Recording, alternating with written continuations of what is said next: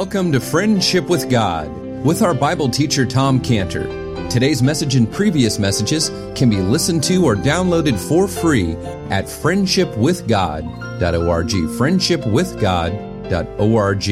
You can also obtain free resources from Tom Cantor and view our online bookstore at friendshipwithgod.org or call us at 800 247 3051. 800 247 3051. Tom Cantor also has a daily devotional verse that comes out each day by email and on Facebook. To receive this small daily devotional verse that Tom Cantor puts out, you can sign up at friendshipwithgod.org, friendshipwithgod.org, or find Tom Cantor on Facebook by searching for Tom Cantor and Friendship with God. Now, here is our Bible teacher, Tom Cantor. For Abraham, it was God has promised that I'll have children, and now I am to sacrifice my only hope of having children. Are God's promises real? Hmm? So all temptation is a temp- is a challenge to the reality of God and his promises. That's our definition for temptation. A challenge to the reality of God and his promises. And what we see in Joseph is the temptation against the reality of God. I mean, Joseph's brother cast him into the pit and sold him as a slave. That's a temptation for Joseph because it, what happened was against the reality of God who promised him that his brothers are going to bow down to him. When Potiphar's wife here has caused Joseph to land in prison, that's a temptation for Joseph because what happened to him was against the reality of God who loved him and was with him. And temptation is anything that's against the reality of God. And temptation to sin is against the reality of God, who is holy and without sin, God is, and God judges sin. So looking at Joseph now, how could Joseph do what it says in James 1 again? My brethren, count it all joy when you fall into diverse temptations. I mean, Joseph has no defense. He's got no defense against Potiphar's wife that he can do without hurting her and Potiphar. And all the men really seem to be against Joseph. You don't have anybody stand up and oh, you know, I don't no, they're all willing to believe Potiphar's wife because, after all, you can imagine how these men are just a little envious. I mean, who is this guy? He's a Hebrew servant. All of a sudden, he's ruling over us. You know? And so, how Joseph goes through these temptations is a lesson for us. First, we see the temptation, as you said, is that anything against the reality of God, which includes the reality of his love, the love of God, the reality of the care of God. That's the most important reason temptation is to be resisted. And it's to, temptation is to be viewed, as said, behold, we count them happy, which endure.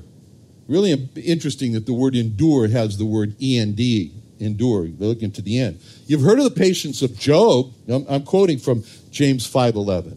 James 5:11. Behold, we count them happy which endure. You've heard of the patience of Job and have seen the end of the Lord, that the Lord is very pitiful and tender mercy. Now, when it says you've seen the end of the Lord, that doesn't mean that God has finished, you know. right? It means you've seen the end or the purpose of the Lord. What Joseph finally did. What Joseph realized is that God had a purpose in this temptation. Joseph probably felt as if he was in a pretty good position before this happened in Potiphar's house. He's thinking, this isn't bad. I mean, you know, I'm the top person here and I have all these people who are obeying me. But one of the ends or the purposes of God was to put Joseph over all Egypt.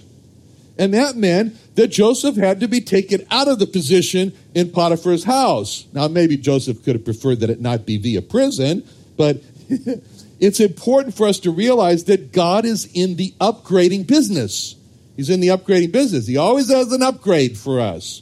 But before he gives us the upgrade, then, you know, and that's what's being, we're looking at right now in the life of Job, in the life of Joseph, in the life of Job, in James 5.11. Job was really in a pretty good position before all his troubles happened.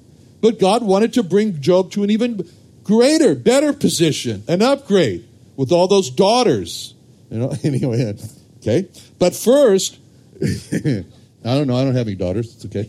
But first, God had to rip up Job's existing boarding pass. Have you ever been in an airport where they give you an upgrade? They say, "Can I have your boarding?" Before they give you an upgrade, they say, "Can I have your boarding pass?" And they rip it up in front of you. Go, "Oh no! You know, I'm going nowhere now." you know, until they give you the new one.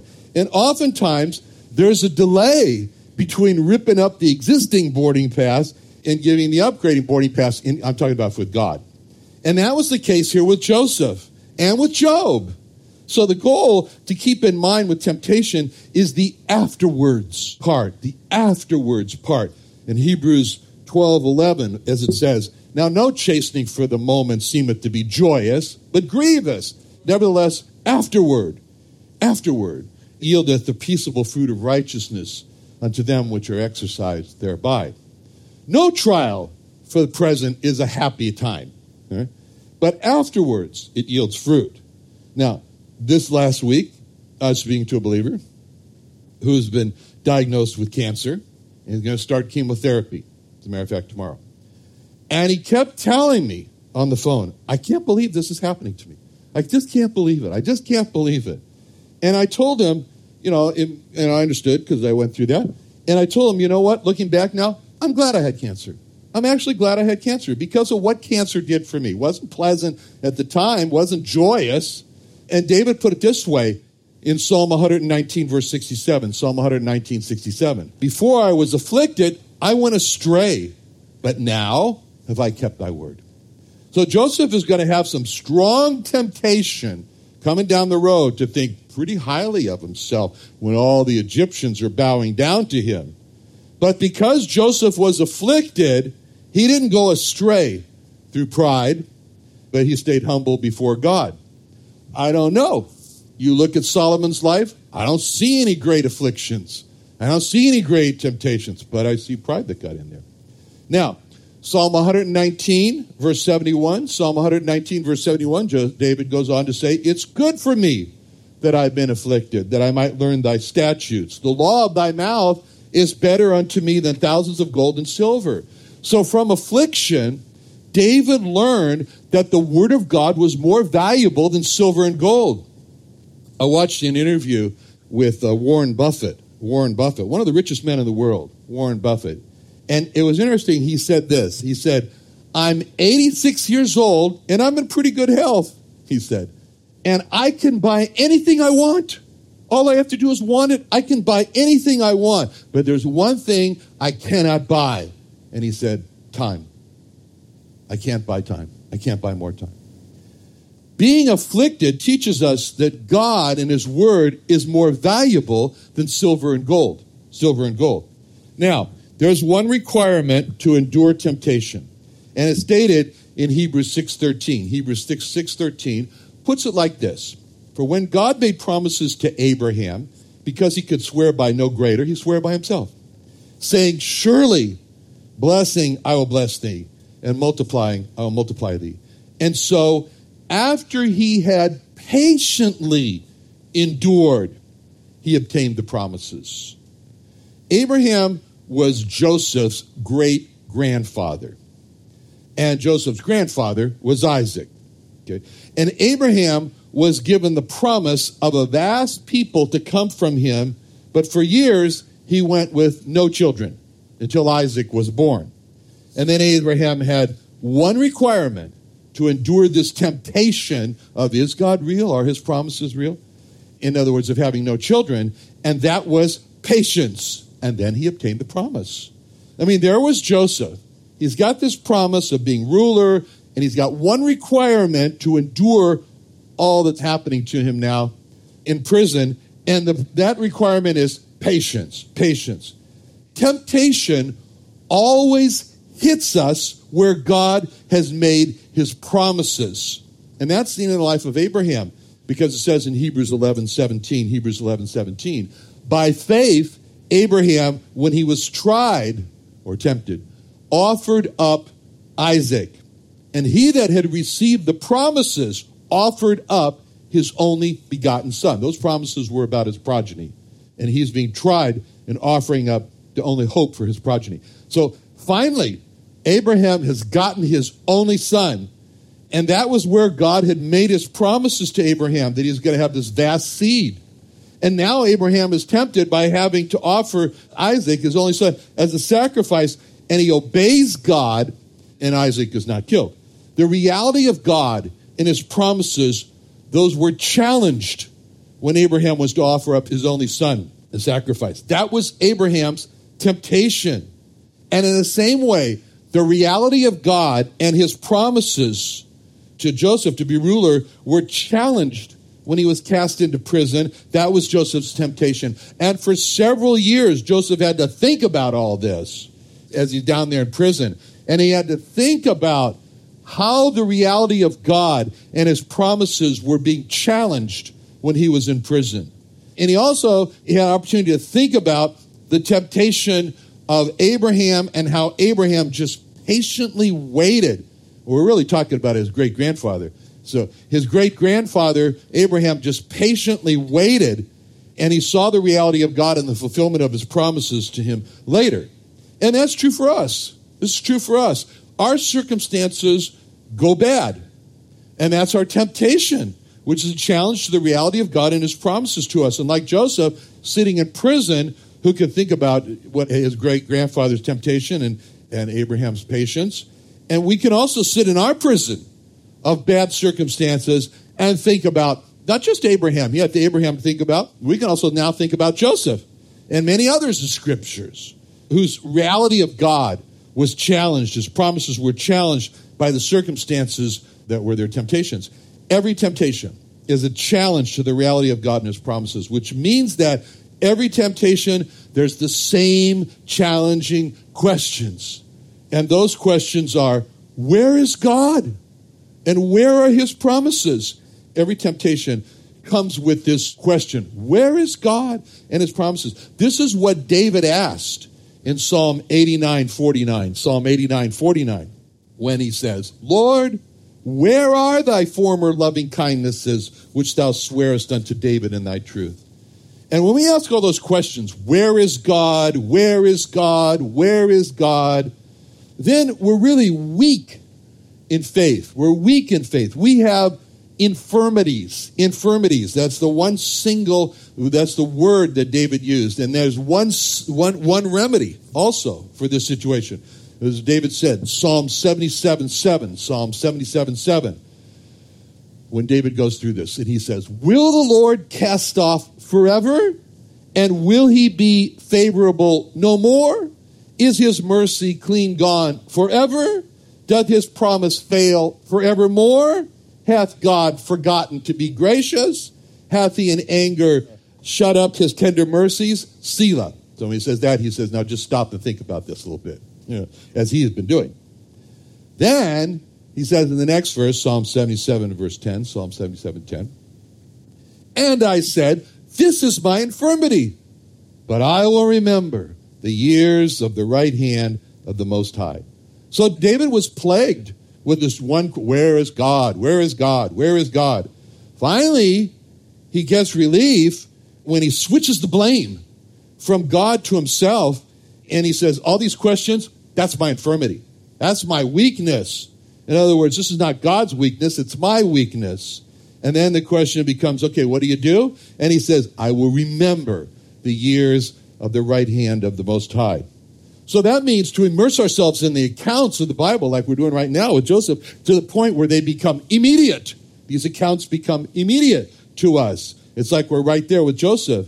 You know, I remember when I was finding out that the largest lab in the world, Quest, they knew they had a faulty lab test and that was really seriously harming dialysis patients' lives. And I started this campaign to explain to the doctors how Quest and the subsidiary Nichols Diagnostics were potentially killing dialysis patients. And Quest didn't appreciate that. And so they decided to financially destroy Scantibodies through a patent lawsuit. They bought a patent and filed a lawsuit. And I remember sitting for those five weeks in the court trial, very painful, and looking at all those lawyers from this $6 billion company trying to put their heel on us, a little $25 million company. And it looked really bad. It looked really bad. I mean, they were accusing Scantibodies of infringing a patent. They're not good. And I knew the patent wasn't worth the paper it was written on. And it later was invalidated, but it wasn't invalidated then. And during that time, Pastor Jim gave me a promise, which I wrote down a little book and I opened it. I read it every day of the trial. The promise was Isaiah 54 17, Isaiah 54 17, which says, And no weapon that is formed against thee shall prosper, and every tongue that shall rise against thee in judgment. Had a lot of those tongues in the courtroom. Thou shalt condemn. This is the heritage of the servants of the Lord, and their righteousness is of me, saith the Lord. So, like Joseph, my temptation was, during that five week trial, was a temptation, where's the, the reality of God and of his promises? We had a judge that was so much against us that he actually ended up overturning the jury's decision, which was for us, and he declared us guilty. But you know, some judge. Somebody just tweeted that recently. But every day, every day I was in court, I looked at that verse and the judge was ruling in their favor, and I was thinking, it doesn't look like Quest weapons for and against me are not prospering. It doesn't look like I'm condemning Quest. The court is not making me to look righteous, infringing a patent. And that was my temptation, which was a challenge to the reality of God and His promises. But just like Joseph, I had to go through it, through the declared guilty phase until it all, like Joseph, it all changed. First, the federal circuit court in D.C. overturned the judge and declared that I was not guilty. And then I saw that, oh, Quest weapons formed against me really didn't prosper. And then, second, the Department of Justice took up my whistleblower case where I condemned Quest for intending to deceive and deceiving dialysis doctors and Quest subsidiary that they were doing it through Nichols Diagnostics took a felony guilty plea, and that was the end of the company. Nichols Diagnostics shut down the 30 plus year company, uh, $50 million, done.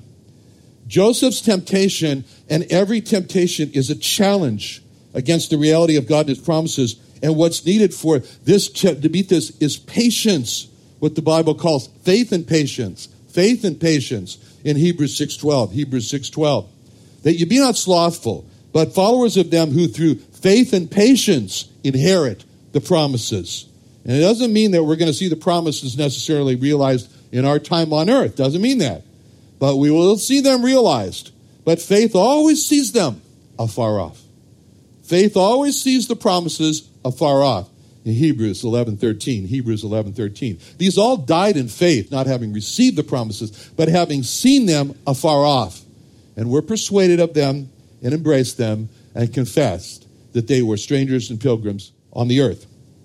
Joseph had God and his promises, and that enabled him to keep clean from the filthiness of the flesh from Potiphar's wife and that's fulfillment. What he was doing was 2 Corinthians 7 1, 2 Corinthians 7 1, which is to us written. Having therefore these promises, dearly beloved, let us cleanse ourselves from all filthiness of the flesh and spirit, perfecting holiness in the fear of God. Joseph was totally alone. Isn't that amazing? Joseph was totally alone in Egypt. He didn't have any, any prayer meetings to go to. You know, he didn't have any fellowship meetings. He didn't have any small groups he'd go to. He didn't have church he'd go to. He was totally alone. He, there was not another believer there. And he was confronted day by day by day by day with Potiphar's wife. And Potiphar's wife was this reflection of the corruption and the lust that was in Egypt. Corruption and lust were normal in Egypt. And all Joseph had to escape to Egypt's corruption and lust were God's promises, and Joseph was alone and the corruption and lust were becoming more and more normal in our day. Corruption and lust are becoming more and more normal in our world today. Like Joseph, God has given us these promises to escape the corruption and lust that's in the world, as it says in first Second Peter 1 4, 2 Peter 1 4, whereby are given unto us exceeding great and precious promises, that by these you might be partakers of the divine nature, having escaped the corruption that is in the world through lust, through lust. Now, why did God allow this all to happen to Joseph? The same reason he allowed this to happen to Israel as the people of God. He said in, in Deuteronomy 8 2, God says, Thou shalt remember all the way which the Lord thy God led thee these 40 years in the wilderness, to humble thee, to prove thee, to know what's in thine heart. That's why he did it. That's why he did it. He wanted to bring out in the open what was in Israel's heart, would they trust God or not, and to strip Israel of all other hope other than in God. And those are the two reasons, same two reasons that God allows temptations for us. What is really in your heart? Are you a fair weather sailor with God, or are you, or you trust God when times are hard? And second, to be stripped of all other hope except God, and it causes us to trust in Him completely. And so we, we see this it, when we look at all this, this is what we see in Joseph, but there's something else we see in Joseph. Joseph really here in Potiphar's house, in his prison, and then exalted, is a picture of the history and future of the Jewish people. Just as Joseph was in pretty good circumstances, pretty good situation there in Potiphar's house, the Jewish people are in pretty good situation right now today. Pretty good. But just as Joseph was cast into prison and nearly died, the Jewish people are heading for some very hard times called the tribulation, where it's described in Zechariah 14 2, when God says, I will gather all nations against Jerusalem to battle, and the cities shall be taken, and the houses rifled, and the women ravished, and half of the city shall go into captivity, and the residue of the people shall not be cut off from the city. And then in Zechariah 13 8, Zechariah 13 8, this is Joseph being cast into prison. And it shall come to pass that in the land, saith the Lord, two parts therein shall be cut off and die, but the third shall be left therein. So, and then Joseph is lifted up out of prison and becomes exalted. So the Jewish people are going to come out of this tribulation in Zechariah 13 9. Zechariah 13 9, I will bring the third part through the fire refine them as silver is refined, try them as gold is tried, and they shall call on my name, and I will hear them, and I will say, It's my people. And they'll say of Jehovah Jesus, The Lord is my God. And just as when Joseph was lifted up out of prison, he was given this honorable title of being next to Pharaoh. And when the Jewish people are rescued from the attacks of all these nations, they'll be given this honorable title of the people of God. And when Joseph was lifted up, all Israel came to him for food, as it says in Genesis 47 15. Genesis 47 15. When money failed in the land of Egypt and the land of Canaan, all the Egyptians came unto Joseph and said, Give us bread, for why should we die in thy presence? For the money faileth. And just as all of Egypt came to Joseph for physical food to not die, so all the people of the world will come to the Jewish people for spiritual food from God, as it says in Zechariah 8.23. Zechariah 8.23, Then saith the Lord of hosts, In those days it shall come to pass that ten men shall take hold of all languages of the nations, even shall take hold of the skirt of him that is a Jew, saying, We will go with you, for we've heard that God is with you. So what's happening to Joseph needs to also be seen in the light of prophecy. All right, what have we seen? We've seen that Joseph did nothing wrong. He was falsely accused nearly killed, cast into prison. We've seen how all these temptations, in Joseph's case, in our case, are really a challenge to the reality of God and his promises. We've seen how patience is needed to resist the temptations of the questions where is God, where is his promises? And we've seen how his purpose is to purify us, to go through these temptations, to strengthen us to trust in God. And we've also seen how, and we will see, how Joseph is our example to follow when we face with these temptations. Let's pray. Father, thank you so much for what you have recorded for us here about Joseph, and we pray that we might be pleasing to you in our lives as we meet challenges. In Jesus' name, amen.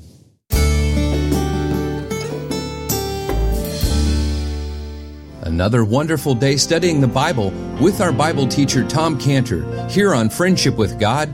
Don't forget that today's message and previous messages can be listened and downloaded for free at friendshipwithgod.org, friendshipwithgod.org. You can also go online to find free resources from Tom Cantor and our online bookstore at friendshipwithgod.org. You can also find Tom Cantor on Facebook, and you can also go to friendshipwithgod.org to sign up for his daily devotional verse.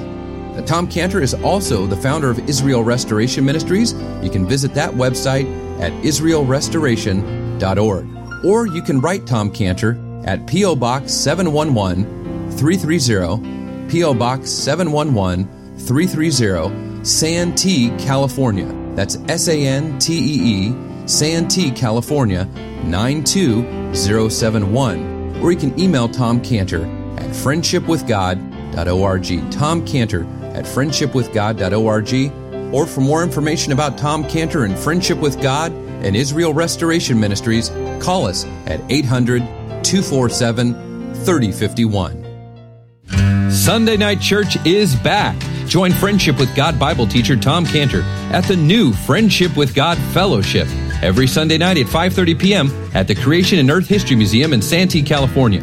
Join us early each Sunday at 4:30 p.m. for food and fellowship with Sunday evening services to follow at 5:30 p.m. Watch Tom Cantor and the service on YouTube Live, located on the Friendship with God website. Enjoy encouraging teaching from our Bible teacher Tom Cantor in a relaxed and family-friendly atmosphere. Sunday Night Church is back, so join us at the Friendship with God Fellowship every Sunday night at 5:30 p.m. at the Creation and Earth History Museum at 10946 Woodside Avenue North in Santee, California. For more information, call us at